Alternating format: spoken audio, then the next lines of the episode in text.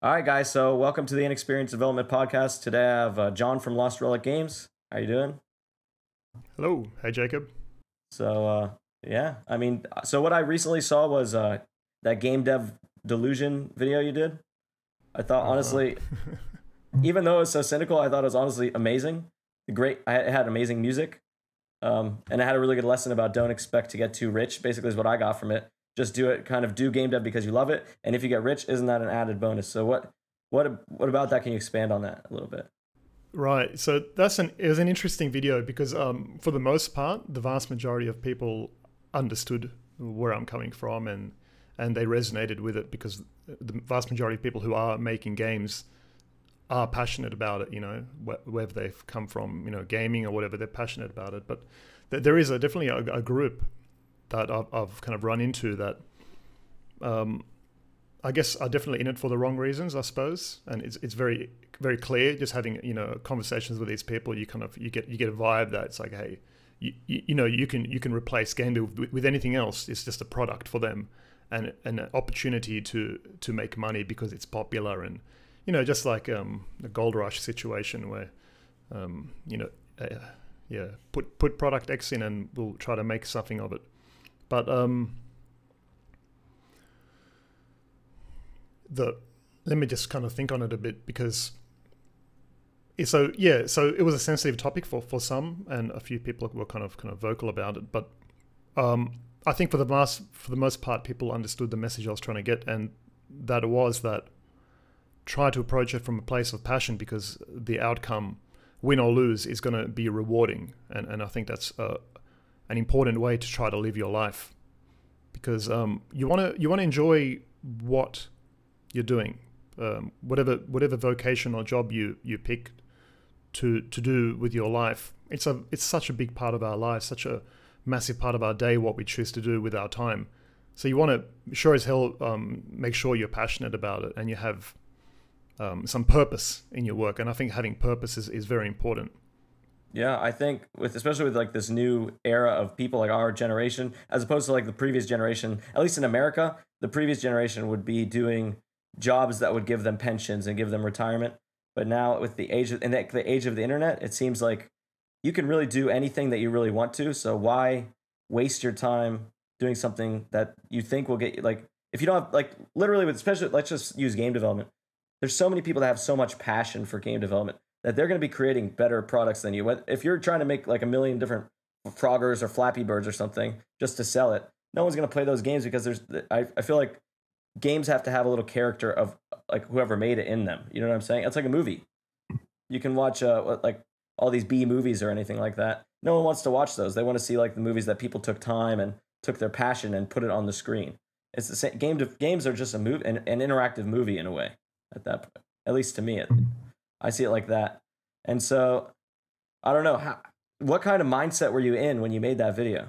Like, what, what happened to you that day? What happened to you that day that you were like, I gotta, well, I gotta tell people? No, yeah, there's um, well, like um, um, I had, I had a few um, conversations with, with people in that particular week because I went to a local um, game dev meetup, and it, you know, attracts a, a variety of different um, personalities and people who are, because, you know, game development and um, is such a um, broad area. You know, you have your mobile, um, you have your mobile game development, which is very different to your kind of um, itch, which is then very different to your, your Steam. They are completely different cultures, essentially, both in developer mindset and also the consumer.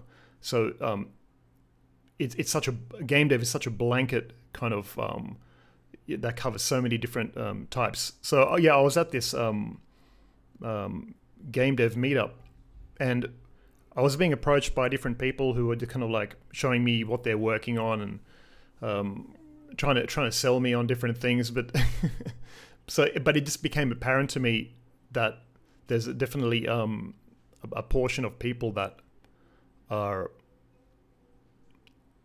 I, I guess um, in some kind of delusion. I, I guess I, I use that word not as clickbait, although you know it was it sounded very dramatic in the title, but I, I accurately meant it as a delusion because, well, some people, let's be real, they do carry with them a particular delusion as to to um, the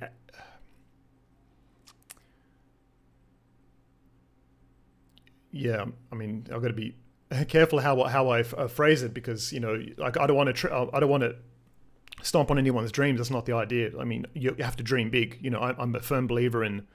So just to kind of look at it from a different perspective, just to, um, I, I'm a firm believer in, you know, pursuing your passions and, and really reaching for the stars and, you know, fall on the moon and you're all good kind of kind of a way of thinking.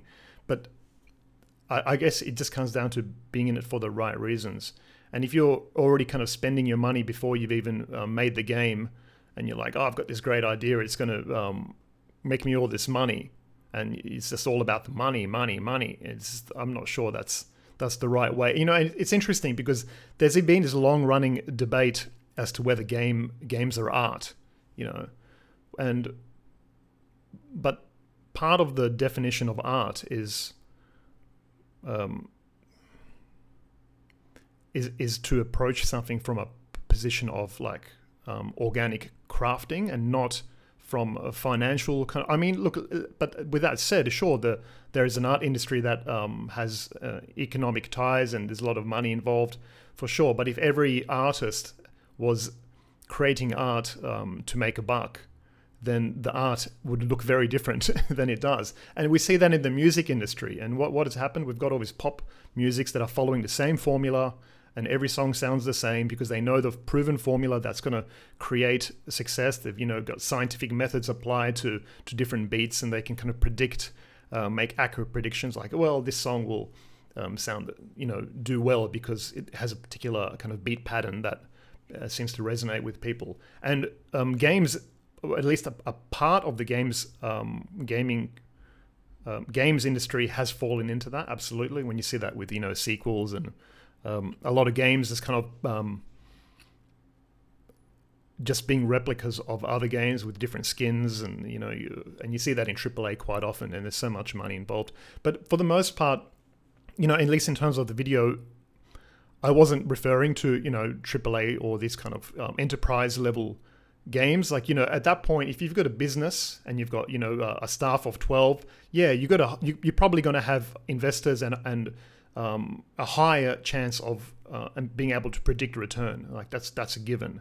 But it was more so at individual developers or solo or, or you know, the people in my audience, would, which are very much um, like me or you, just um, on that path of kind of creating fun stuff and trying to establish uh, something, you know. Right, and it's not that that they may never get big. It's not that's it's like all about the reasons that you're creating games. That's kind of what you're preaching. It's like, of course, everyone wants to have the game that hits. Everyone wants the next, but even those triple A ones started from somewhere unique. A lot of them, like like Assassin's Creed and stuff, Grand Theft Auto, the original ones, like the ones that have sequels, they started somewhere with original passionate developers or something at some point, and then they kind of were like, okay, we have all our one hundred fifty million dollars invested. We can't mess this up. Even Call of Duty was original at one point. You know what I'm saying? Like at some point, even now there's a thousand of them.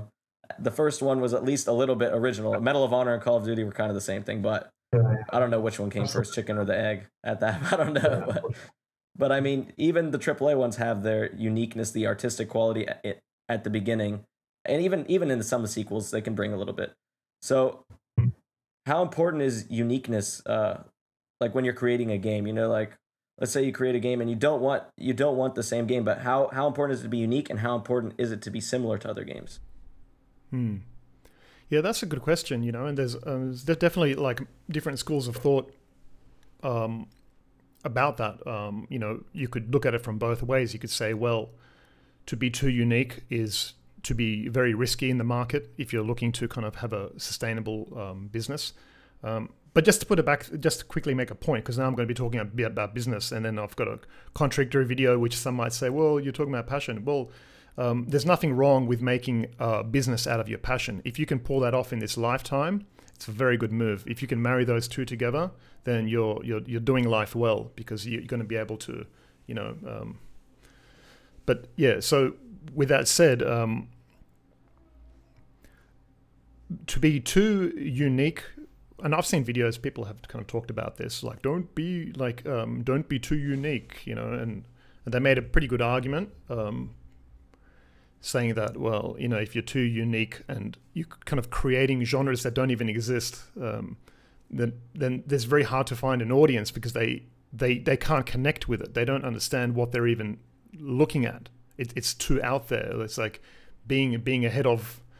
But at the same time, that's where the true magic happens, and that's where real pioneers and innovators can um, make a name for themselves and stand out by forging new pathways um, and creating that which is, has not been done before. And you know, these these are obviously the outliers, and you know, you know, the Steve Jobs of the world kind of kind of analogy. But um, you know, you see that in, in in game dev as well, where you get a lot of these really um, innovative um, game designers that. Um, They just push their limits, and they come up come up with, you know, they can even um, uh, forge new genres essentially, or um, if not forge new genres, then definitely take an existing genre and kind of push it to its to its limits a little bit and go to a bit of a peripheral direction. And that's how you you know you get your um, when they start mixing genres like uh, Vein, Metroidvania and this and that, and now you got these kind of um, rogue genres which are kind of um, rogue dash something dash you know this is. mixing uh, several different things together. But um so I, I guess um I think there's a balance to be had. You know, you, you want you want to kind of um not be so unique that it's foreign to to the audience, because in the end, like, sure, you want you want to you want to people to play your games, you want to sell games. This is ideally the objective. You know, you can you can sure you know, as as artistic as that is, and how as how, how pure to the soul that is, like, there is great satisfaction in having um, people um, play your game. You know, yeah, absolutely.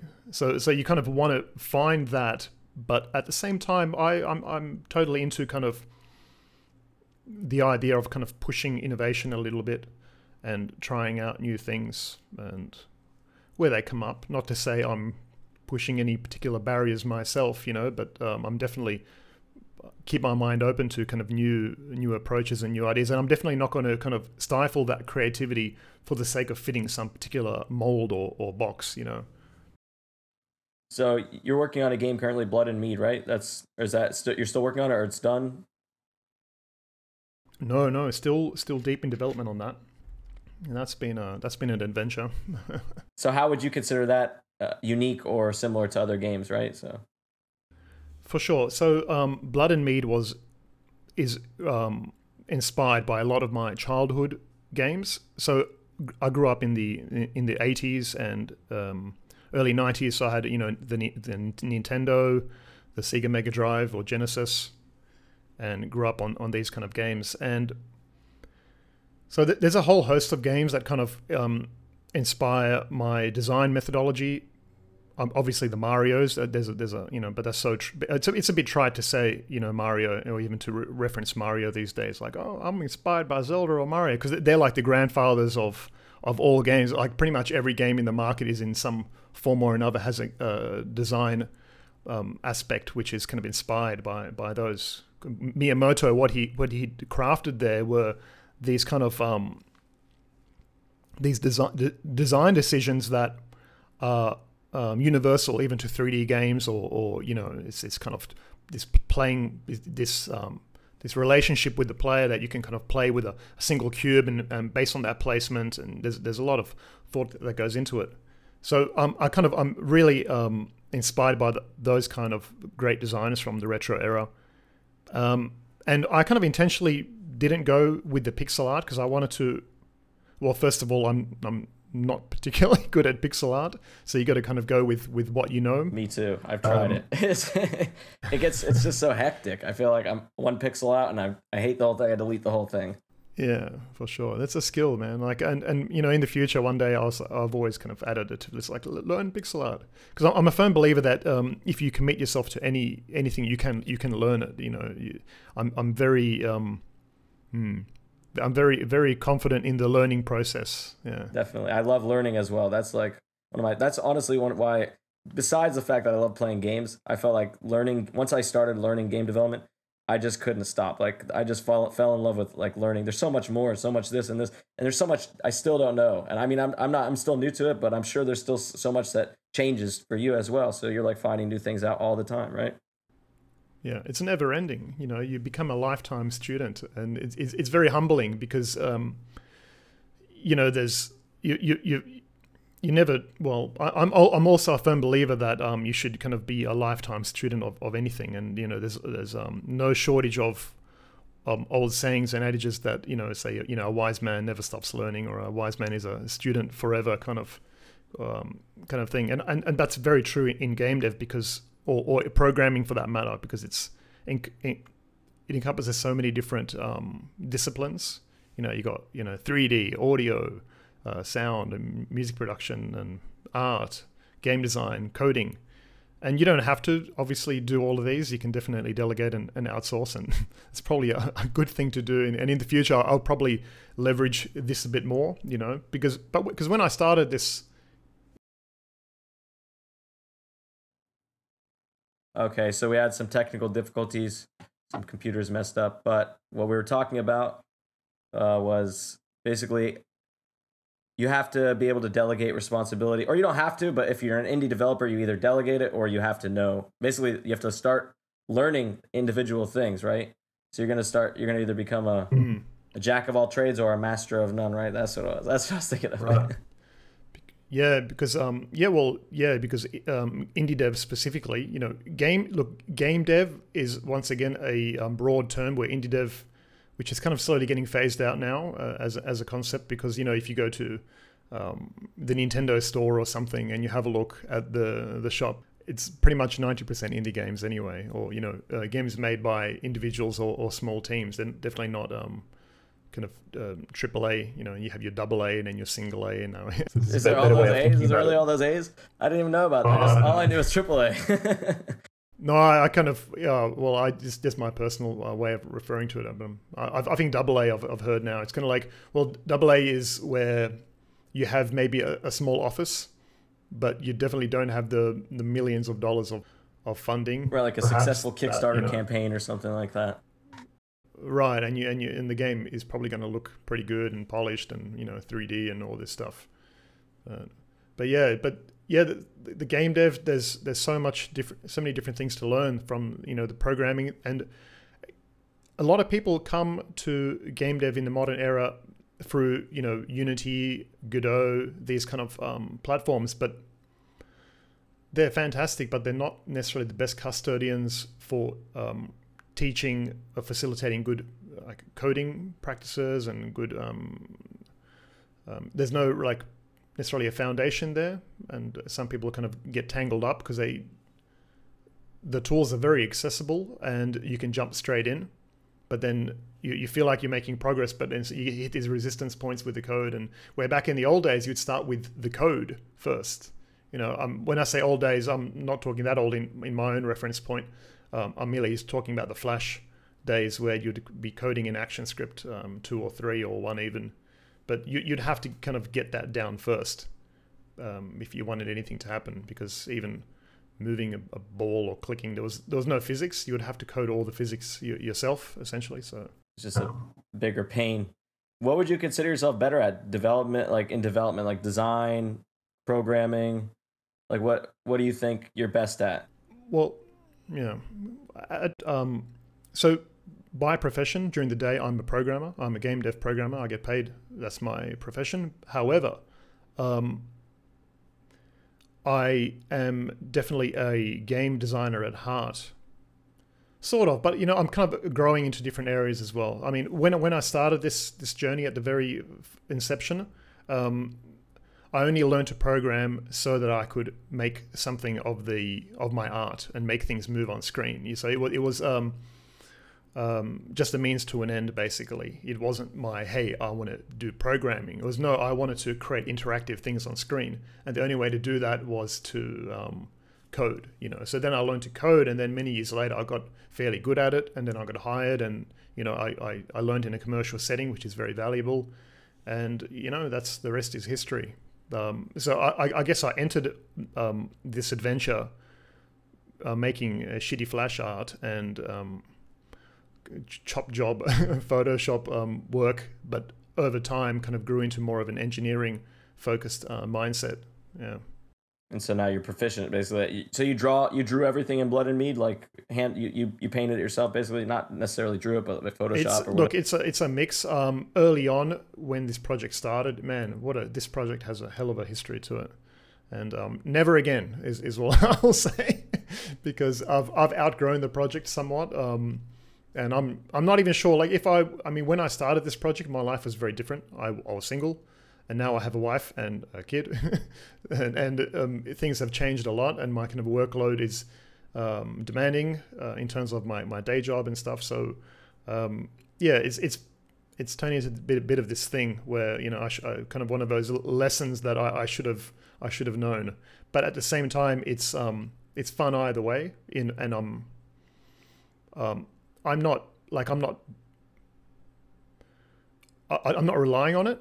You know what I mean? Like I, I have a job, I'm okay. Like I don't, I don't, it's not like, oh, I need this to, to, to be a thing for me to continue. Like if it, if it goes well, then absolutely fantastic. And if it kind of like tanks, then well, on to the next. But the funny thing is, and I was chatting to this, uh, I was chatting with a friend of mine and uh, who's also a game dev, and, and we came across this funny thing. I said, I, I turned to him and I said, um, you know what is the number one motivator for me to try to finish this project? The number one motivation point. And it's purely so I can start a new project. So yeah.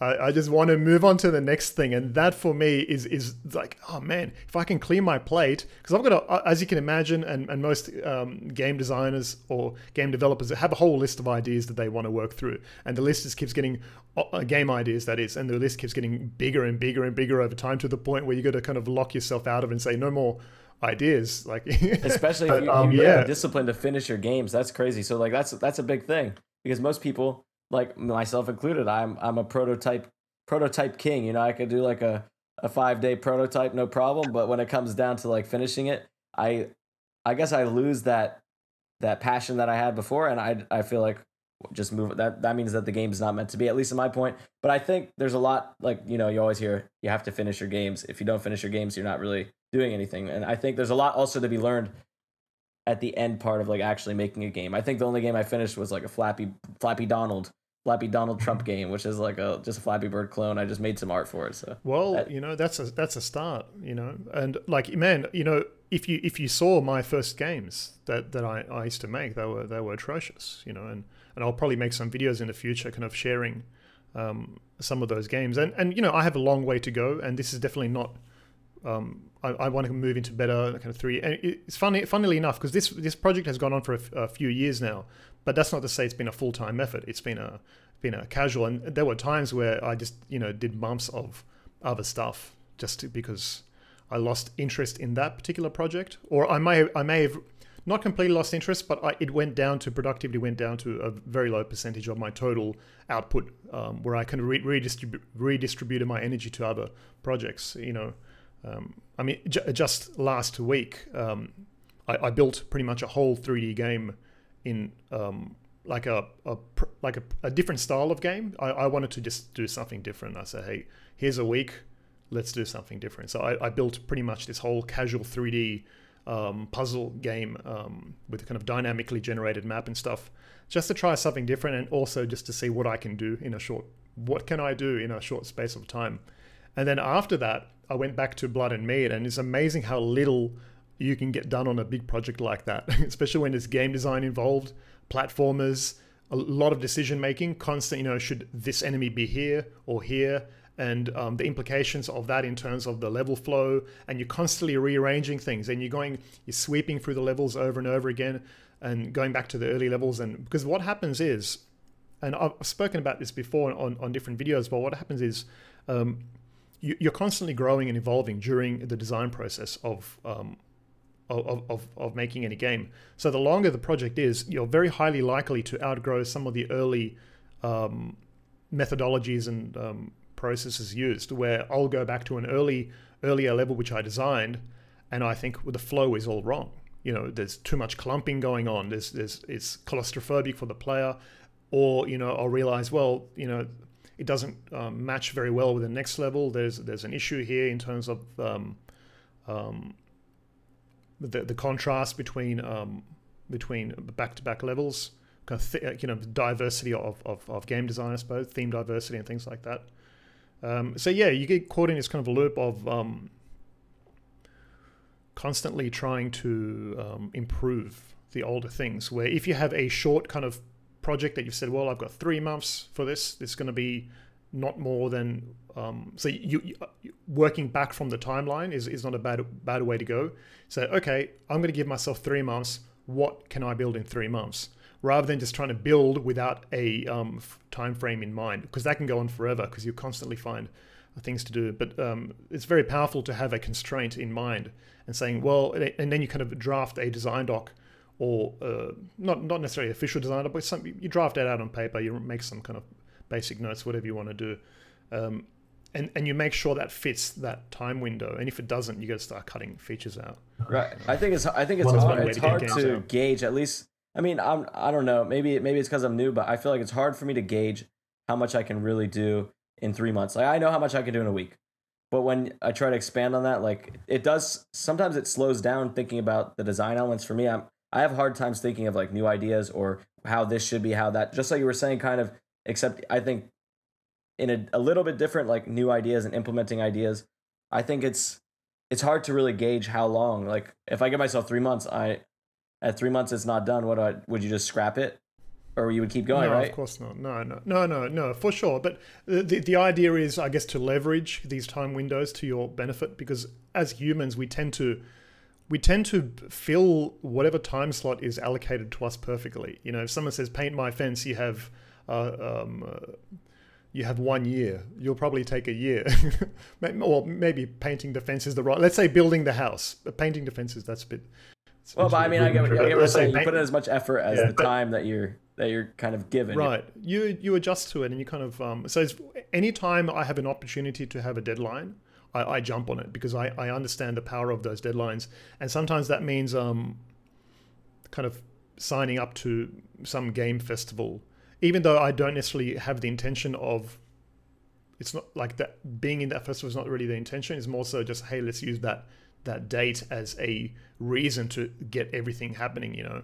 And one of the most one of the most productive weeks I had, or was it two weeks on my game, was um, um, I think it was last year, where I submitted to the IndieCade festival. And at that point, the game was still a bit early, like it wasn't really there yet, but I was trying to kind of jump the gun a little bit. But um, it was very useful because that two weeks leading up to the to festival deadline for the submission, man, did I put in a lot of work. I um, took time off my day job and I just locked myself in a room for probably two weeks, just um, food, water, and dev, you know, and, and a lot of hand massaging and stuff.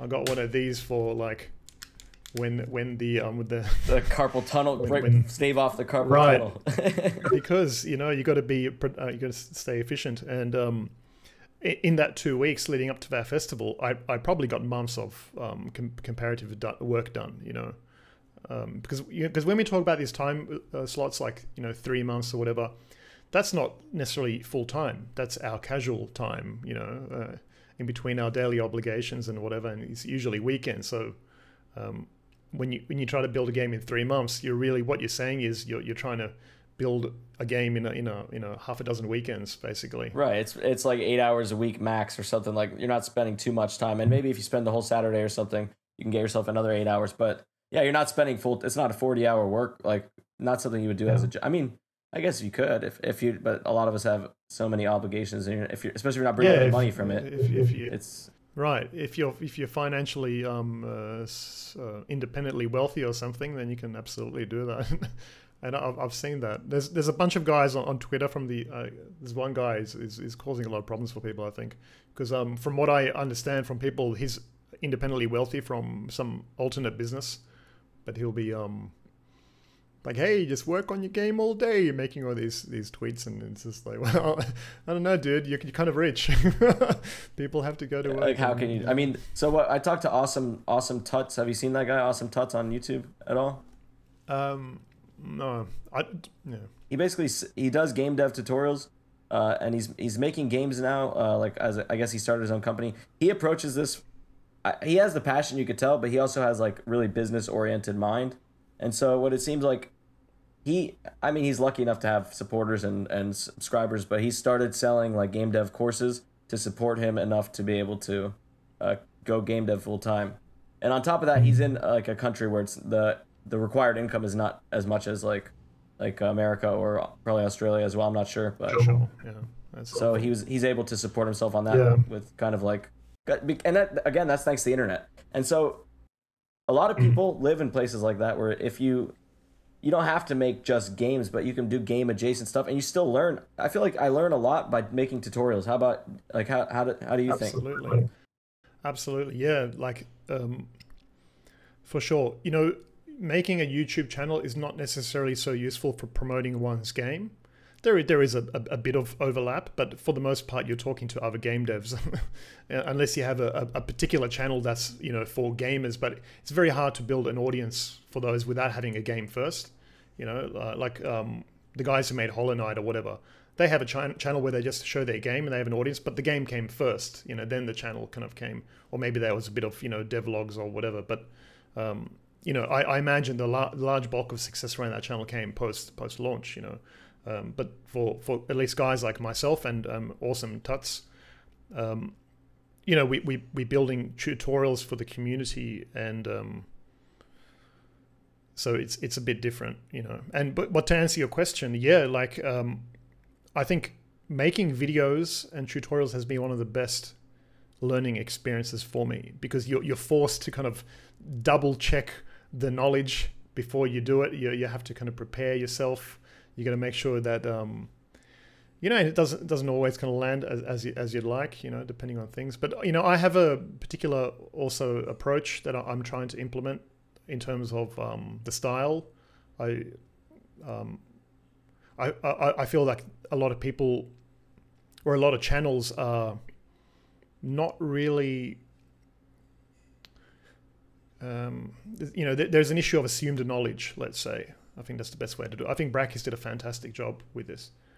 Right, well, there's a lot of jargon and, or this kind of, you're expecting, um, because the problem is when you're proficient in something, it's hard to talk to people about what you do without using the jargon and um, uh, advanced concepts. You know, you have to, that, there has to be a way to transcribe this information into um, a, a lesser form uh, so, so that beginners can kind of, oh, I see what you're doing. So talking about dependency injection and this and that and M V C design patterns. And, you know, it's like, well, you know, I, I made recently a, a video um, just as an example, um, just showing some basic um, stuff for beginners to consider in terms of um, centralizing code. And I, a, a foolish, foolish me posted it to Reddit, and of course all the elitists came back and um, and came back. Wow, you're teaching them all wrong. You should use an interface. You should. I mean, look, what are you talking about? No beginner is, needs to be thinking about that right now. That's the last thing. You know, everyone's an expert all of a sudden, you know, like everyone, but but no, no one's willing to put in the hundreds of hours of, of, of giving free um, uh, videos and stuff. Everyone just is, is suddenly an education expert on how to how to teach. Well, people. That's Reddit, you know, as well. Like, but I feel like if you post anything on Reddit, there's always going to be like the majority of people are experts on whatever you're posting, and they're just gonna. I feel like I've I've almost I feel maybe I've had one, not even game dev, one video like that went okay on Reddit. Other than that, like of my own videos, and they hate self-promotion too. So like that, they get on me about like, I'm, I'm, I'm not a fan of promoting on Reddit. If I were to promote anywhere, it's usually my personal Facebook. And sometimes I run an ad on YouTube on my videos just to, I mean, yeah, I, I like the buzz from Reddit, but at the same time, I just don't like the hate. I hate the hate. Yeah. Well, it's interesting enough because those people are the same people that you'll find in different communities and they'll be nice. But I think the moment something lands on, on Reddit, it gets processed in a particular way. So it, it is what it is, you know. But it's it's funny. Pe- people are funny, you know. This is the, the human the human condition, you know. Like there's a we, we move around the internet and, and there's different, yeah.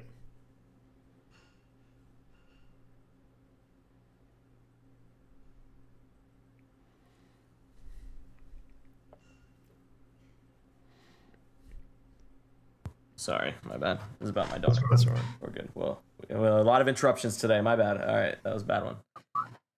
But, uh, okay. But you, have, you have a child running around, uh, too? No, uh, they're with they're with my ex-wife. I don't know if I uh-huh, hear all uh-huh. the dirty laundry here right now, but no, no. how how are you finding um in, how are you finding in terms of um just balancing um fatherhood with, you know, this, um game dev, I guess, is a so uh, okay. So I'd say it's like a double-edged sword, right? So like, yes, I want my family to be whole, but also these days that I don't have my children is the days when I really get a lot done. So like I love, so when when I do have my children, I don't really get anything done. Game dev, YouTube, nothing. It's literally my kids. So that that's a benefit to them in a way. But I mean, it's also, you know, sad that they don't have a whole family. I mean, yeah. I don't know how to say this, but yeah. Uh, yeah. Yeah. No, there's, there's a, yeah, there's a balance as well because, um, yeah, no, you can, and from your side is the opposite, right? So you have, you have to you have to balance like the attention of your family con- like constantly, right? So now you have that. You how how's that with you? Well, as the especially as the as the YouTube channel has been kind of um, becoming more popular, um, suddenly I've got so many different um, things to attend to. So I've I've been forced to progressively over time um, adapt to being just very busy. Like what my my baseline, I I think. Um, Uh, subjectively, my baseline is very kind of busy, chaotic, but kind of works where, you know, I have my day job.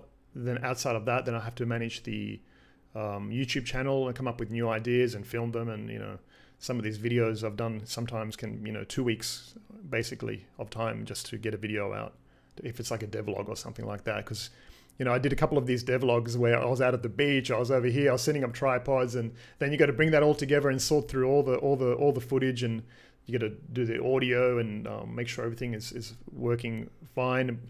And then you're like, wow, that was two weeks of my time. And then the video just doesn't get picked up by the YouTube algorithm, and you're like, oh well. And then, and then, and then you make a video in half an hour, and it's like, boom, you know, viral. It's like, wow, okay.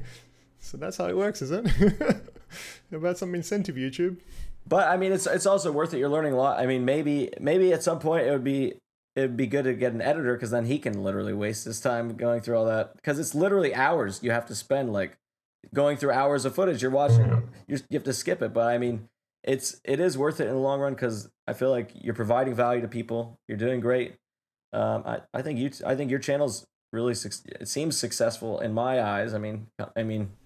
Yeah, no, it's it's growing. It's it's it's been good. It's been growing a lot, and I'm I'm very I'm very um I'm very happy with that, you know, and I'm very kind of humbled at the same time, because I realize the um I, I mean I I take I take my role uh, seriously, you know, because people are watching the videos. So I'm like, okay, well, there's there's a bit of a responsibility on my part, you know, having a platform and um, doing good with it, I suppose, you know. So I, I mean I.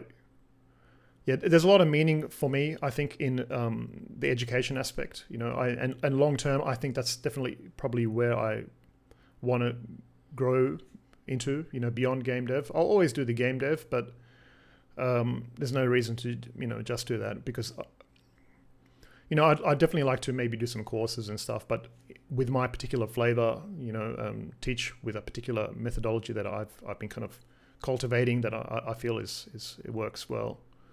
Um, yeah, you have kind of like a, a Bob Ross style of, of teaching. It's pretty nice. It's calming. You know? It's it's, cal- it's calming. You know, it's good. It's it's it's not. It's definitely a, a different different from other people. Do you ever find yourself teaching things like that you're uncomfortable, like kind of you yourself are uncomfortable teaching, or you teach everything only things that you you're pretty sturdy on? Well, I guess, you know, I mean, outside of the. I mean, my channel has a bit of a mix, a slight mix of content where it's some tutorials, but then it's also a bit of kind of advice and just general, um, I guess it's life advice even, you know, but I, I intentionally try to frame it for game developers, because they are my audience and they are my, my community, they are my peers. Um, but a lot of the stuff is, I guess, you would apply to other business models and the different, different things in life. But, um, um, the things I talk about typically come from my personal experience, and they are things that I've overcome and resistance points that I've run into and were big pain points for me. So I, I, I use those moments and how I overcame them, and I try to give people advice based on my, my past experience in these situations, you know, because I've, I've made all the mistakes, you know, I've, um, I, I look like I'm kind of have some answers, but I, I've, I only have answers because of all the mistakes I've, I've made, at least, I mean, answers relative to, to the mistakes I've made. Um, yeah, so I, I, I think that's valuable, and a lot of people maybe don't um, consider that angle of, you know, well, what did I do wrong and how can I um, convey that to other people to kind of help? Um, but here, here's the important thing, right? Just to kind of caveat that. You don't want to stop people making the mistakes, because the mistakes are critical in the learning process. Um, and to not let people make some of those mistakes, it's kind of robbing them of, of the growth, in a sense. As strange as that might sound to some people, um, You, you need you need to know firsthand. Because someone tells you something like, don't do this, don't do that, you need to know why. You need to get burnt a bit by the fire. You need to feel the heat to understand um, why you shouldn't, um, you know, get too close or whatever. Like, these lessons without firsthand experience, they're, they're kind of empty. And yeah, I feel like I should put some so, some of your your uh, music behind behind this, dude. This is this is some good this is some good stuff you got going up for real though. It's true. You need cool. a, you need to learn by people learn best when they when they make the mistakes, right? Like it sticks, it sticks, and then they'll know, okay, I can't do this, I can't do that. And coming from someone that that's done it is definitely a good guide. It's, I think it's really useful, kind of retrospectively. So like after they've made the mistake, then they can see how you've kind of made the same mistake and how you've reacted to it. I think that's where like the true growth could actually come in. I think you're providing a lot of value with that YouTube channel. Uh, it's pretty, it's pretty cool. It's pretty cool, man. It's pretty cool what you're doing with it. Yeah, we'll see where, where it goes. Hopefully, um, in well, in the future, ideally, if I can transition out of doing kind of full-time commercial work, that's that's the ultimate goal. You know, is that we can, I can work on my own terms and, and focus specifically on the, on the things I, I want to do, and you know, around these these kind of things. How big is the game studio that you work with? Uh. They're they're large, but yeah, they're mainly. Um, I mean, I think employee eighty, eighty people. I think. Is it like remote, or you work in Australia? Like, uh, in in in office, but now obviously with um, the situation, everything's been been pretty pretty remote. How do you find working on a team with with other people, like other developers, and like kind of, you know, because big, like especially eighty people, that sounds like a lot of people to. You can mess. Yeah. You can well, rub the wrong way. Yeah, I mean, it's it's definitely a, um, I mean, and every place is different as well, you know. I mean, the last few studios I've worked at kind of were more, um, more classic game studios, I suppose. And there's a lot of fun, you know, a lot of Nerf guns and a lot of pranks and just a lot of stupid stuff, you know what I mean? We had running around, running around with V R headsets and stuff. It was, it was good fun, where this one's a bit more kind of corporate and, you know, a bit, bit more serious in a sense. A lot of Zoom, a lot of daily, a lot of daily Zoom meetings with just walls of thumbnails and people staring at you. You know, it's, um, it's different. Yeah. Uh, do you have a V R headset? I mean, do you have you used beyond? Yeah, yeah. I've I've been interested in V R since the um I think the D K one. What is it? Oh, we can pop it into frame here. Yeah, I got this one here. That's the Rift S. Um, yeah. Look, I've I've definitely I want to do some V R dev, and I've been. I started some V R dev projects and kind of parked it, as as is the case. I've uh, I got yeah. the Oculus Quest two, and then just like I basically set up a controller and then just had the ball like a ball shooting at me, and I I haven't I haven't really tested it beyond that, because it's kind of like I I guess I wasn't passionate. Like I I am passionate. I love V R. I love V R. I'm passionate about V R, but it's just so hard to make that transition from like a classical game to the V R game.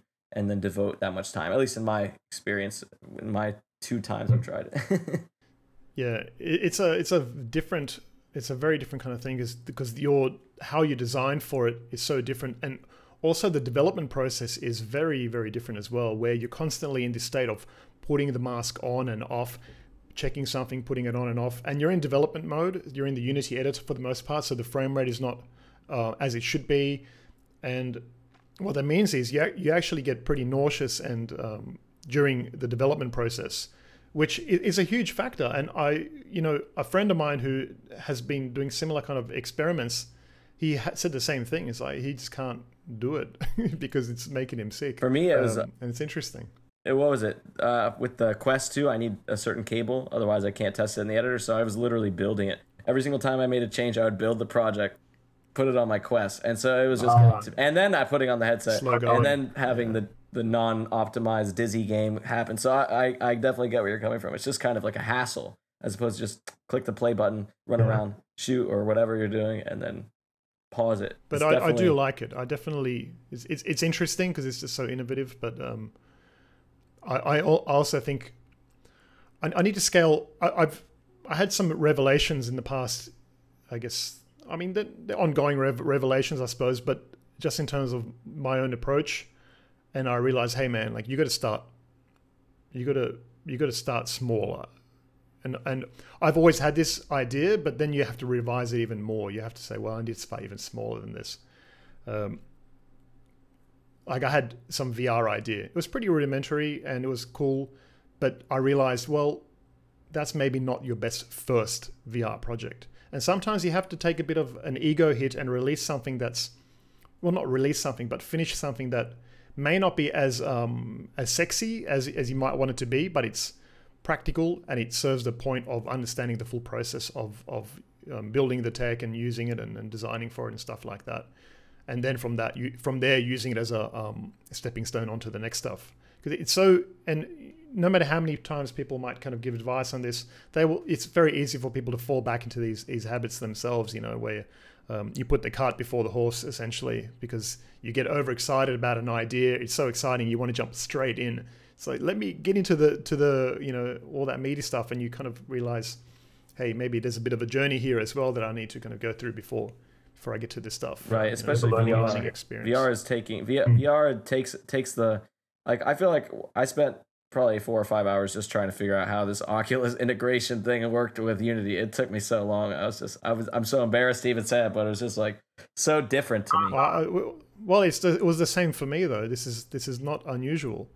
Um, it's the untold truth behind um, all developers that behind the scenes, there's a lot of head scratching and a lot of like, what the hell is going on? Like, man, like even in, even in the studios I've worked at and even at the high, Even at the highest senior uh, senior level engineers, a lot of them are just kind of like stumped half the day, going, well, I don't know. This is no, you know, there's this this misconception that this, right? Yeah, for sure. But you, but you have the you have the, the tools to to of, of you know critical thinking and, and um, whatever to to kind of uh, w- to to wade through it and come to a solution. And that's that's the fun part of of engineering and game design and g- game development. It's solving those problems, and it's that's I think for me. Why it's so addictive, why I, I'm I'm so drawn to making games, uh, to the point where I've almost exclusively swapped out my game playing with the game development as as almost a a uh, pastime for me. It's it's recreational and uh, fun. You know, it's if I get an open time to play a game, I'm like, yeah, I like the idea of playing games, probably more so than playing them these days. And when I do play, it's more often. Like I feel like it's for research, where I'll, I'll be I'm I'm analyzing absolutely yeah yeah, um, but, but you know and, and that's not to say I'll, I never enjoy playing games. I recently just kind of like got Breath of the Wild for the first time and I was playing that. I was like yeah cool yeah it's pretty good. It's um definitely the best Zelda game. I I, I like it because it's so new. I like new things. I know that people are like really into the retro. Like I like and everything never never changing things, but I like the climbing mechanics. I just think it's so interesting in Breath of the Wild how much they've changed. And still manage to keep like the Zelda feel. It's not like Assassin's yeah. Creed ten or Grand Theft Auto seven or whatever the fuck is going, whatever is going on. Yeah. Well, that's Nintendo, you know. That's that, that's why Nintendo is um um so popular. They don't have to be churning out a new game every year to stay relevant. Um, they can, you know, take their time and. I mean, the last Mario Kart, for instance, was. Um, they don't need a new Mario Kart for for some time, you know, because it's. It's gonna. You can have. You can have four years in between each one, and it's fine. You know, you don't need to be. Um, but yeah, I, I, I do. There, there are definitely um, good ones to to look at in terms of a design approach. So, uh, do you feel more comfortable making two D games than three D games? It seems like, or is that just? I'm just looking compared to Blood and Mead. I mean, do you, you make a yeah, lot of three D games? Oh yeah.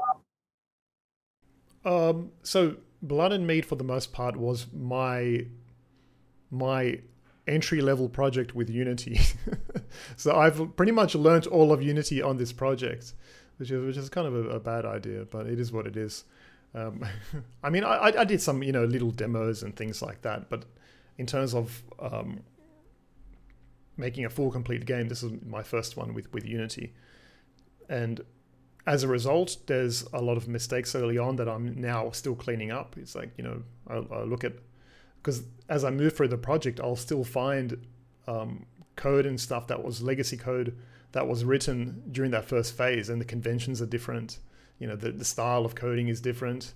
Yeah, but but I, so I'll try to actively clean it up as I as I come across it. But sometimes you're like, eh, just sweep it under the rug. If it's if it's holding together, it's holding together. There's nothing worse than refactoring code, especially like mountains of it. It's just kind of like, oh.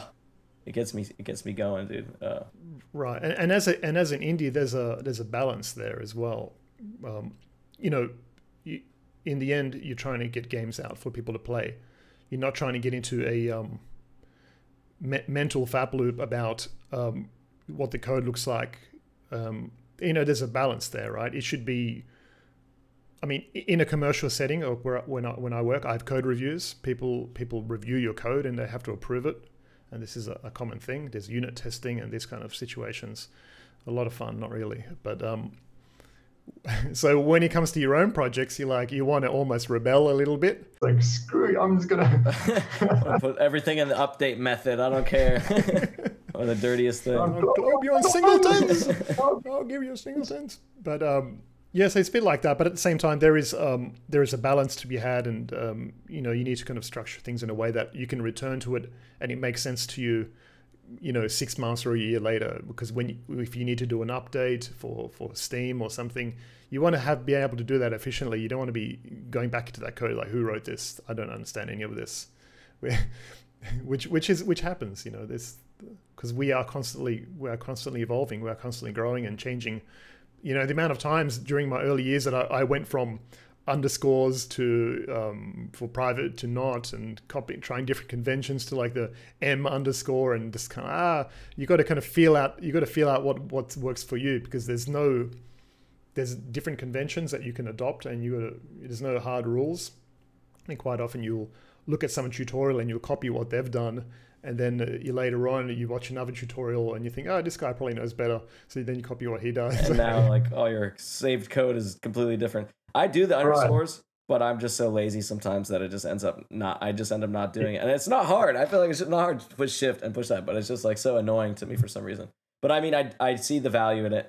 I love to do it. I love the fact that it's there. It makes it so much more readable and let you see like what's private and what's not private, what's accessible, but it's just like, I end up just not, like a lot of times I just end up typing it. Like, it's a prototype anyway, I'm not going to release this. Yeah, well, that's it. Yeah, it's, it's, uh, and again, as we mentioned before, um, there's different types of developers in within the sphere of game dev. Um, because a lot of game devs come to game dev a, a bit like I did, from a place of kind of art and wanting to be creative. Um, where then there are other developers who come from like a um, computer science graduate program, and they're all about the code and it being like all the principles and everything has to be there. But but, but they're less interested in shipping games sometimes. They're more interested in, in, in, in the code. Um, so I think there's a balance that has to be kind of found in between the two, where you're, you're writing co- uh, clean enough code that you can kind of work through it, but you're actually getting to an outcome. And I, I think quite often... Um, there's people on both of the extremes. And I mean, you know, Derek Yu, who did Spelunky, that game. So, you know, Spelunky. Uh, it's a, it's a two, it's a like one of his mega hits. I, I, I guess it's from the um, earlier days of indie games that kind of fall into that around that time of the indie game movie and these kind of games. So I guess that early generation, but it, it was a huge success. And he wrote a book about.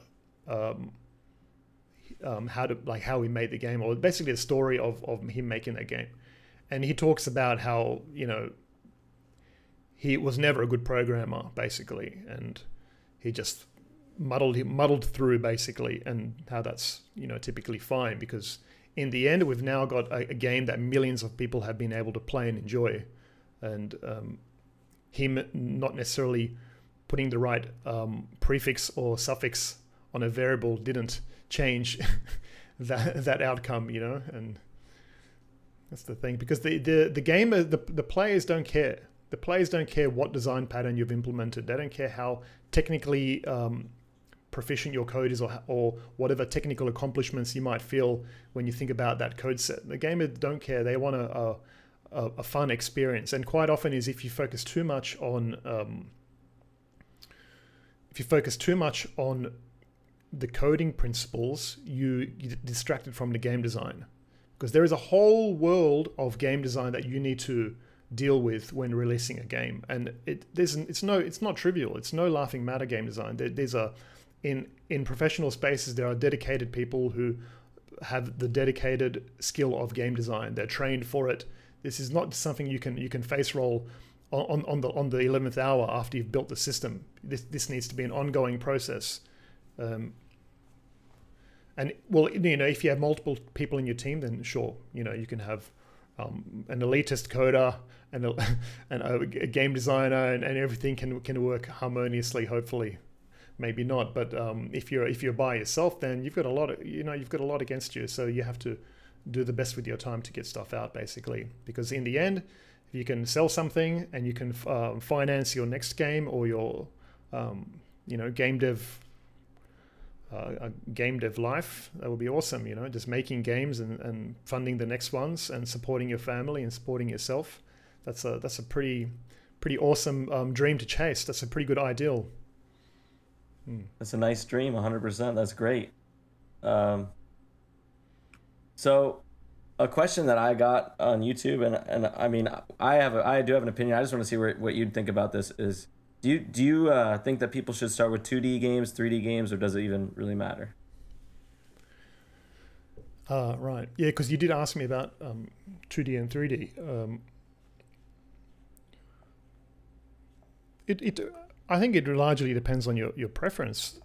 I mean, in, in terms of uh, unity, the similarities between two D and three D, um,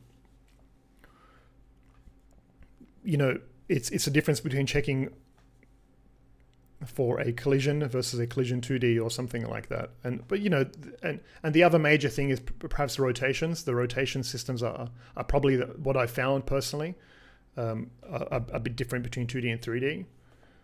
Um, but for the most part, you know, it's three D is pretty damn accessible um, if you don't bite off more than you can chew, and that is to say, don't start stuffing in triple A grade Uh, models from the asset store and trying to tie them into, you know, like, you know, work work with um, simple shapes first. Like this game I told you I was um, making re recently. I'll probably make a video about it soon, but um, it was just a cube. The game is, the your player is a cube. That's it. But I tried to focus on the, the game mechanic and the fun factor and the game design, less less so than the the visuals, because people get caught up in the visuals a, a lot, and it can really slow things down. And um better looking, if if if something looks better, it's not necessarily the better for you or better for the game, you know, because you're, you're creating a standard that perhaps you can't meet long term across the across the whole project. Like if you stuff in some, you know, high poly count um, model that looks like it's from Uh, Last of Us or something into your into your project. Well, what about the rest of the stuff? What about all the, like, right now everything has to match up, right? Because art um, art inconsistency is one of the the biggest things you see. One of the biggest hallmarks of, um, I guess, it, it, if you're trying to avoid making a game that looks amateur, be mindful of consistency between art. And you know, that's pixel art as well, P pixel size consistency, people grabbing a character from this free site, a background from that free site, and then, you know, enemies from that free site, and kind of mixing them all together, and you get this kind of mishmash. Um, but it, you know, often when you begin, you don't see that. And this is again something that I went through one, with one, one of my earlier game releases on, on Flash. And it wasn't until I got feedback from someone that they told me that, hey, like your your scales are all out. You know, you Um, and it, the art looks like it's been cobbled together. And I never forget that. It really stuck with me. Um, so um, a quick story, I made like a car game back in the Flash days. It was fairly successful, and you know, it had, before the before the analytics um, tools that I was using dropped out, it probably, I think it has six million players at one point. It was like a game called Clutchburn or something. What website was that or something? Because I'm, I'm trying to... It was just a Flash site. Oh, sorry, it was a Flash game, and it was distributed around all, you know, um, Newgrounds and, and all these different sites would have had it. Um, yeah, I mean, it doesn't mean I got paid that, that much, because it, it didn't work like that back in the day. Yeah. But, but you know, it, it was... Yeah. Yeah, absolutely, yeah. And I put in all these like analytics to know exactly. Um, I, I I over, alinit, yeah, I put too many metrics in, like to, to find out exactly where they crash and everything. So I could plot it against the map. I was like, okay, this is really irrelevant. But anyway, but um, when I released it, I had, I think it was on Newgrounds. Someone said, well, like, you know, your art style is um, kind of mishmashed, and they were right, because it was mishmashed, because I was just beginning and. Um, I was grabbing, um, render, rendering out car, cars in um, Blender, and then grabbing Poser models, which is like a different um, program, and just mixing it together and using kind of free textures from some site. Um, but it stuck with me. I think it was one of those moments where, hey, art consistency, scales, I should remember this. And I never forgot it. It was that one comment that that person made. And I thought, this guy's right, or this girl, or whoever, they, they were right. And so I, now when I make games, I always try to be, um, I try to pay attention to the to the scaling and, and art consistency. But it's very hard, you know, because we get so close to the projects that we don't really even see the flaws anymore. You know, it's you, you need you need someone, you need to ask someone like, hey, here's a screenshot, point out all the problems. And preferably a designer, say, tell me to be ruthless. Don't sugarcoat it. Don't, and that's why um, asking friends sometimes, it's not the best people to ask, because friends will typically tell you what you want to hear. It's because they want to value the friendship. They don't want to disappoint no, you. They want to be your friend still. They don't, you know, cut them off. Right. Screw you. This game's great. No, that like, oh, it looks okay. So, but you, but sometimes you need people to just be honest and kind of brutal or whatever, but constructive as well. You know, there's. there's feedback comes in various forms, and not all should be necessarily acknowledged, because some people will intentionally ruin your game. It's like, you know, just because someone said it doesn't mean it's good advice. You know, don't listen to everything. Every feedback is, because people are wrong sometimes, you know. Definitely. Wow. Do you uh do you have like a method of going, do you, do you use the asset store for assets, or do you create your own your own assets usually usually? Um, I've not used the asset store for assets yet. But um, I see the value, and in the future, if I was making, but, well, but that's mainly because of the type of game I'm making. It's not so um, most of the stuff on the asset store these days, it's more like three D models, and you know, I mean, there could be two D stuff, but but I think there is a skill. Yeah, no, go on. I think there is a skill in being able to um, adapt um, some. Paid art like that in your own way, you know, that um I don't know what the game's called now, or the guy, but there's that YouTuber who had a successful game launch with that that fox or something. Yeah, no, yeah, yeah, yeah. I know what you're talking about. I don't remember I his name, right, but I know what you're talking tree, about. Is that the game? Yeah, but he he um he made a whole video about how all the art in his game was um, asset store, basically from the asset store, and how on Reddit. People were calling it out, saying, eh, this is an asset. But again, these are developers, and gamers probably won't recognize um, the art. But I guess the trick is, well, the trick or how it should be approached is you need to adapt it to your own style. You got to, don't just, if you're going to use the asset store, people shouldn't just take full, you know, you see these games released on Steam that they just, they didn't even take out the copyright from the asset developer or something. So it's just like, but that's a different thing. That's a straight up. Um, I, I mean, it's, I, yeah, exactly. Bad actors. It's, it's the lack of creativity. They just want to get something out there and try to hustle it out. It seems like some, and maybe, maybe not. Maybe they really have a real passion with it. They're like, I found the best game mechanic and I just need some kind of skin to put into it. But I don't think a lot of times it's that. I think a lot of times it's, they they downloaded it. They just get a whole city for they use the default scene and they put in a guy in there, and that's the whole thing right there. They got it going.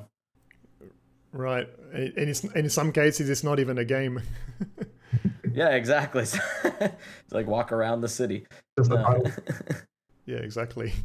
It's like the the demo scene that came with the with the tutorial pack. Oh, sorry, with the um with asset pack. Exactly, that's it. It's like, it. And that's fine for a prototype, but when it comes to releasing on Steam Store, I think there's got to be a little bit. I mean, I don't know if if you want to waste a hundred dollars on that. I I wouldn't want to wait. Like whatever, however much it is yeah. to put something on the Steam Store, but. The hardest part when I use the asset store, oh, that's, that's why I avoid it, is literally exactly what you're talking about, finding assets that work work together. Um, one bit of advice that I got from Jason Wyman on like one of these other podcasts was, if you find an asset that you like, then you contact the artist and you have him basically do commissioned work, and therefore that way you keep the same style. Uh, and I think that's, if you have deep pockets or something, I mean, I, I would I would say like it's definitely a w- one way to go for sure. Uh, That's a good idea for sure. But yeah, absolutely. I, I agree. I agree. Absolutely. And that's kind of how I think I'll approach games in the future. I, I think in the future, I'll just allocate probably money to um, to just pay a dedicated artist in the future. Because I, I realize the, the time that I've lost myself trying to manage the art, um, hundreds and hundreds of hours. So in terms of my, my cost per hour or whatever, it would have just worked out um, cheaper if I paid someone. But but here's the thing: not everyone has is able to have that initial outlay, especially if you're younger or people are you know getting into it. I definitely couldn't afford to do that when I was starting with my Flash games. You know, I had to cobble things together and um, you know clone stamp out watermarks or or whatever just to just to get, get through the door. You know, but uh, but now I'm I'm I'm I'm an adult. I can I've got a job. I can probably afford to. to spend a bit, and I I, I think there's um it's very actually useful. Well, well but just to um make a point about that, I think that some developers they they they feel they have this feeling that they need to do everything themselves for for it to stay authentically their project or something like that. And I know because I had the, I used to have this feeling as well. Well, like no, I'll do everything myself just to say I did everything myself. But um it's a bit redundant to be thinking like that. And it's not until you make that first decision to say, hey, you know, outsource to Fiverr or, or someone to get someone to replace your like player controller, for instance, one of the the, the, the core um, um, art pieces in the game, you know. And if I can give any advice to people is get someone professionally or capable, if you aren't, to do your player controller, if you're doing, sorry, your player graphics or animations, because it can, it really changes the whole look of the game, you know. Um, yeah, I, I didn't even think, like I, right now I'm in that. Well, it's not because I don't think anyone could do it better than me, and not because I'm from like some kind of a like a howdy towdy like I could do art. I can't do art very well. I'm not very good at it. But the reason I've been using my own art is literally because I've run into like the asset problem, and I find it hard to like, especially with a family. And I think a lot of people are coming out coming out here from the same way. Hard to use anything other than like either really co- cheap assets or free assets in my games. So I end up having to like. Just scrounge together some art that I make. At least it's in the same style because I'm making it. But at the same time, it's just like it does get it is redundant. It's a waste. It, not a waste of time, but it's definitely a time eater. It eats away at the time you could be making the actual game. I think that's a really good point. Yeah, and it's, but you know, it's it's it, and it's hard. It's hard to because art, good art, is not cheap. Good art. Getting done professionally, and and uh, nor should it be, because everyone everyone should be paid accurately for their for their time, and um, artists in the community, you know, we we share uh, game devs, we we share this space with with artists who focus on art. There's a lot of artists out there who are involved in this scene who don't program, who don't really make their own games, but they they're here to support the developers to make games, and that's how they make their living. Um, so I think it's important to also kind of uh, support those people who are putting themselves out there and um, being realistic and charging good, affordable uh, rates. You know, I, I think it's worth considering because it, it supports everyone and keeps it all kind of moving together. But um, it's so you know if you're working on a new game and you got an art bill, let's say you you, you calculated it up, you you. ask someone to do, and they came back with, well, that's going to be, you know, two thousand dollars or or something like that. um, which is which is pretty modest in terms of what art could cost, you know. Definitely, um, some assets can be like five hundred dollars for like a good asset, just on one single asset. So depending on what it is. Yeah, absolutely.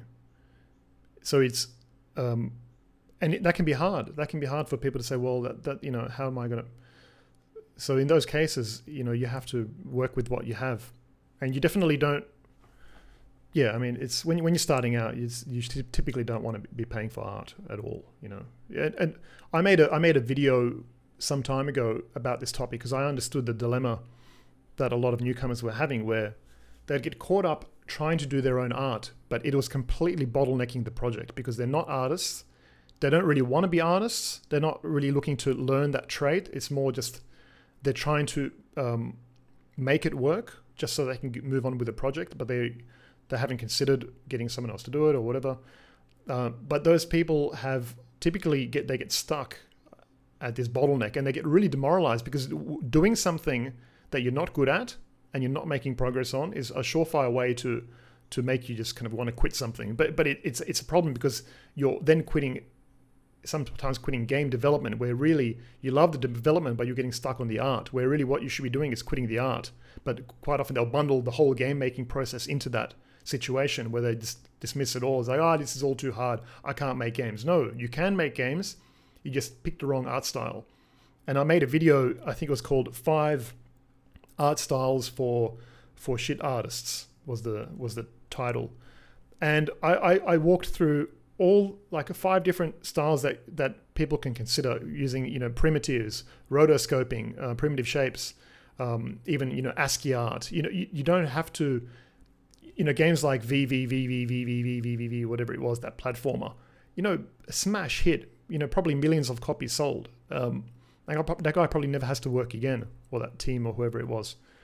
But um, the art was very, very simple. It was just a platformer and had this little character, and I don't think the character even has a walk cycle, it just kind of glides through the level. But the design was very good. You know, it was a like a platformer, very good uh, attention to detail in terms of the, the design and the placement of objects and the flow. And this is where they put all their resources to make um, the experience compelling. And at that point, your art style is, is rather irrelevant. You know, you can you can make a hit game with using uh, a, a a black fill background and a, a white square as your player. And if, if the gameplay is compelling enough, then then you can you can f find success with that, you know.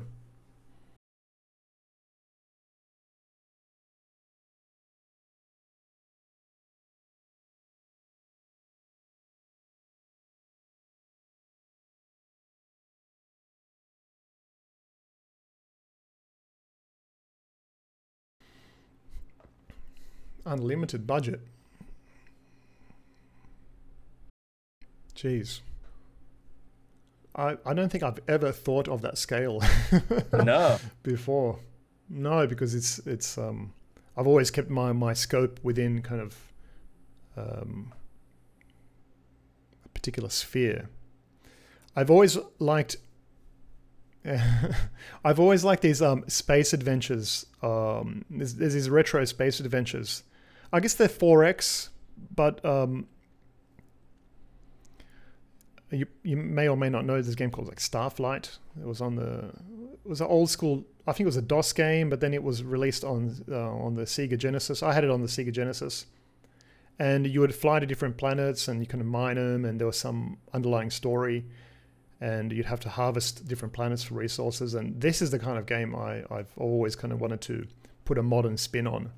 And others have, but um, there was a simplicity to this one that made it very palatable, let's say, where I've tried a lot of other kind of four X space style games, but there's just too much to it. Too many stats, just too much. I, I can't I can't get through the first, you know, intro, uh, through, the, through the tutorial phase. It's just, uh, so I'm, I'm, yeah, I don't know.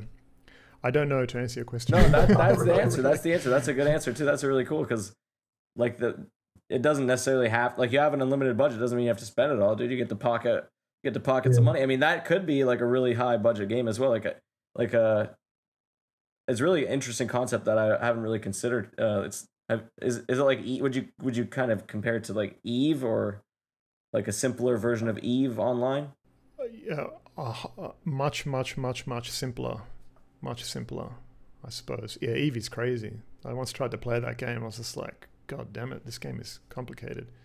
I like the idea of it. I like the idea of that complexity, but uh, that ha the hands-on is, is a different thing. And I think it's just the time. Yeah. Yeah, it's a lot of time invested on it, and then I, I mean, I've never played it, but from what I understand, is literally all that time can just be blown up in an instant or robbed from you, uh, like a pirate. Like it's so, it's too real at that point. It's like there's a, it's not a game anymore. This is life. This is your second life. This is it. Right. Well, and that's a bit of a that's a bit of a um, thing as well. You know, that people often end up focusing on. Um, on the games more than more than life itself.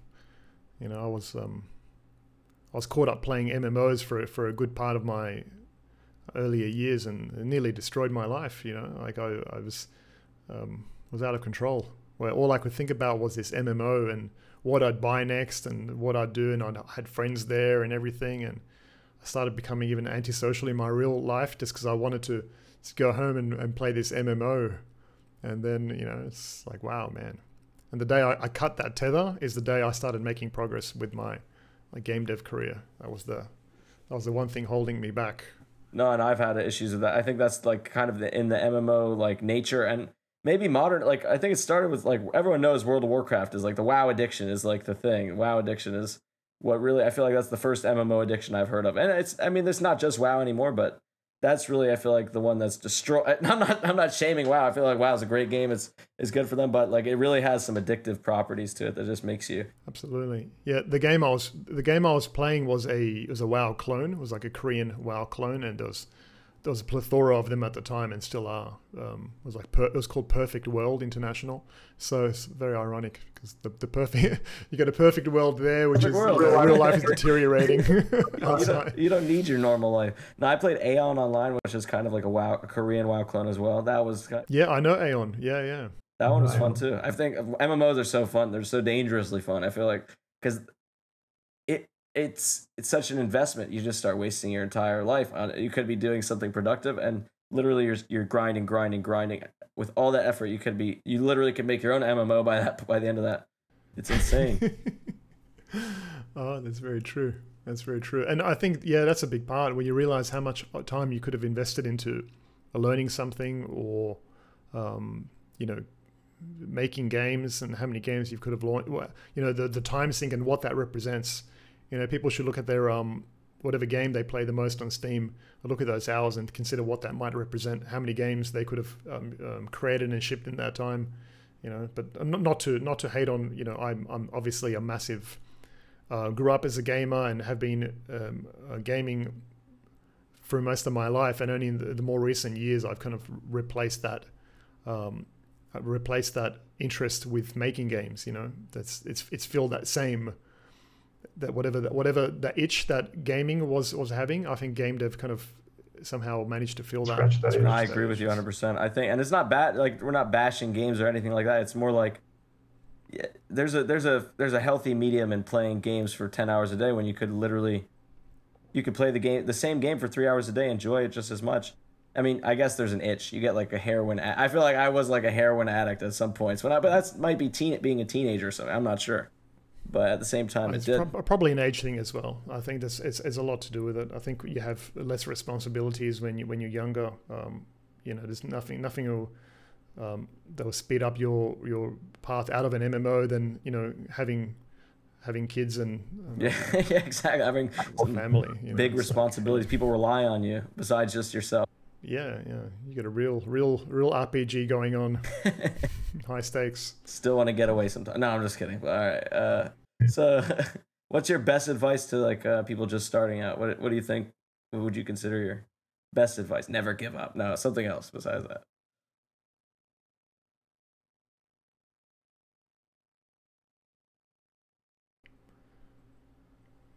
There's a lot of different things that are, I guess, relevant, but um. I, I guess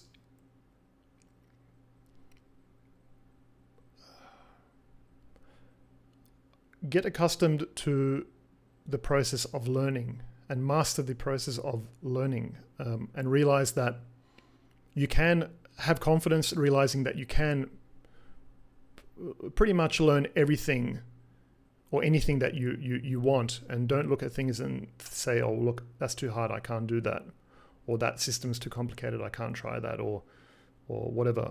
I understand that you can, but what stands between you and that outcome is simply um, a dedicated, concentrated effort to, to, to learn it, and realize that if somebody makes some cool, crazy pixel art or whatever, or some great music track, that you, you, you're made of the same skin and bones as that person. And sure, maybe they have some creative inclination that, that you might feel like you don't, but more often than not, um, you'll find that any person who has any level of mastery over a particular craft, if you went back and saw their first things, it's it's a it's probably very consistent with where you are now, you know. So um,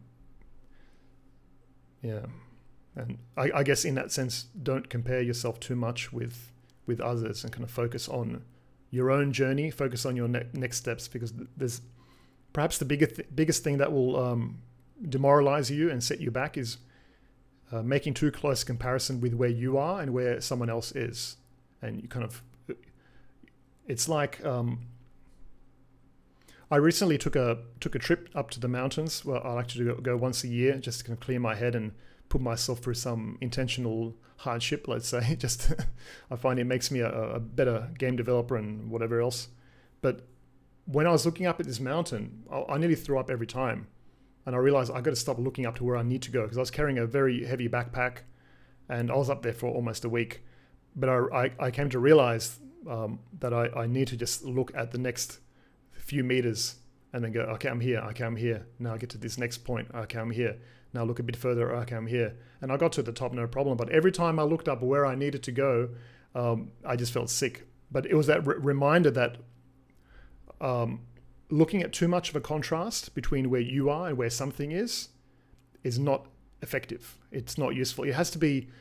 Um, just far enough where it's aspirational and kind of attainable, and then you kind of move on to the next and then the next and the next. But then if you try to skip ahead as, oh, you know, you go, I can't do that, I give up, I quit, and I won't even try, right. Basically. Yeah, like comparing yourself to someone is, you don't, first of all, like people, especially on, on YouTube, I feel like this is a big issue. It's like people starting out, they go and watch people on YouTube and they go create a game, and, and you don't know how long this guy's been coding. He could be, just because he's on YouTube now and he's only had YouTube videos for two years, he might have been coding for ten years. So just because it seems like he can do this so easily, and you have no, you, you shouldn't be comparing yourself to the guy who's teaching you how to code. You should be kind of looking at yourself. How were you yesterday? How can I get better today?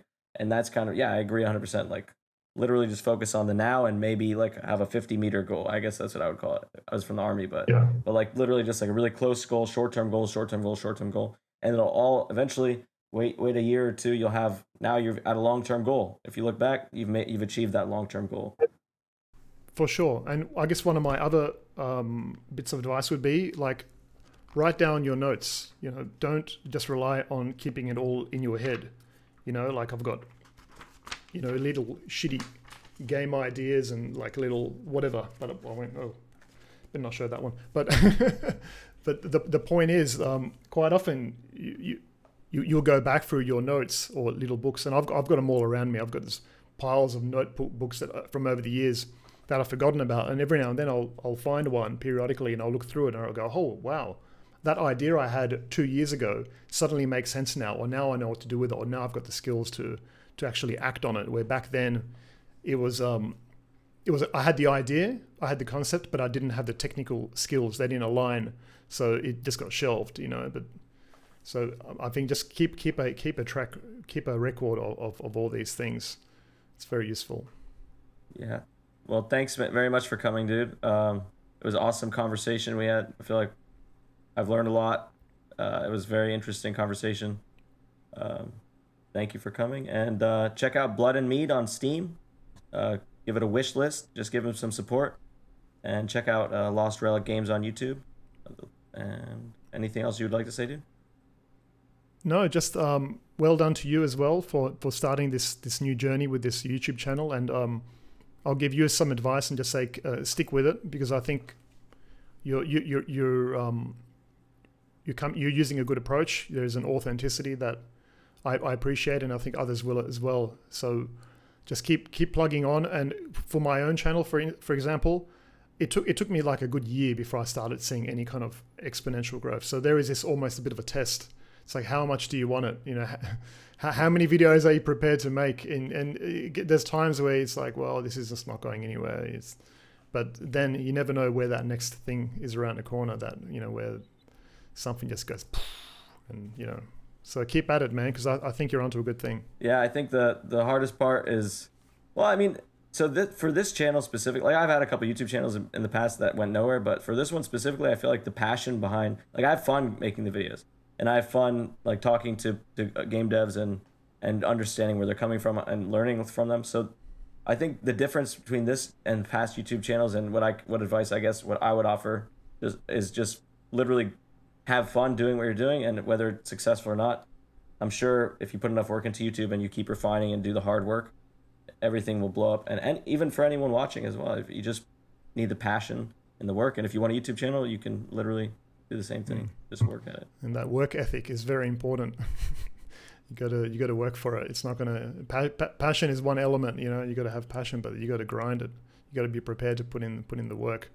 Because, Definitely, um, it's, um, it's not gonna, it's not gonna build itself. Build itself.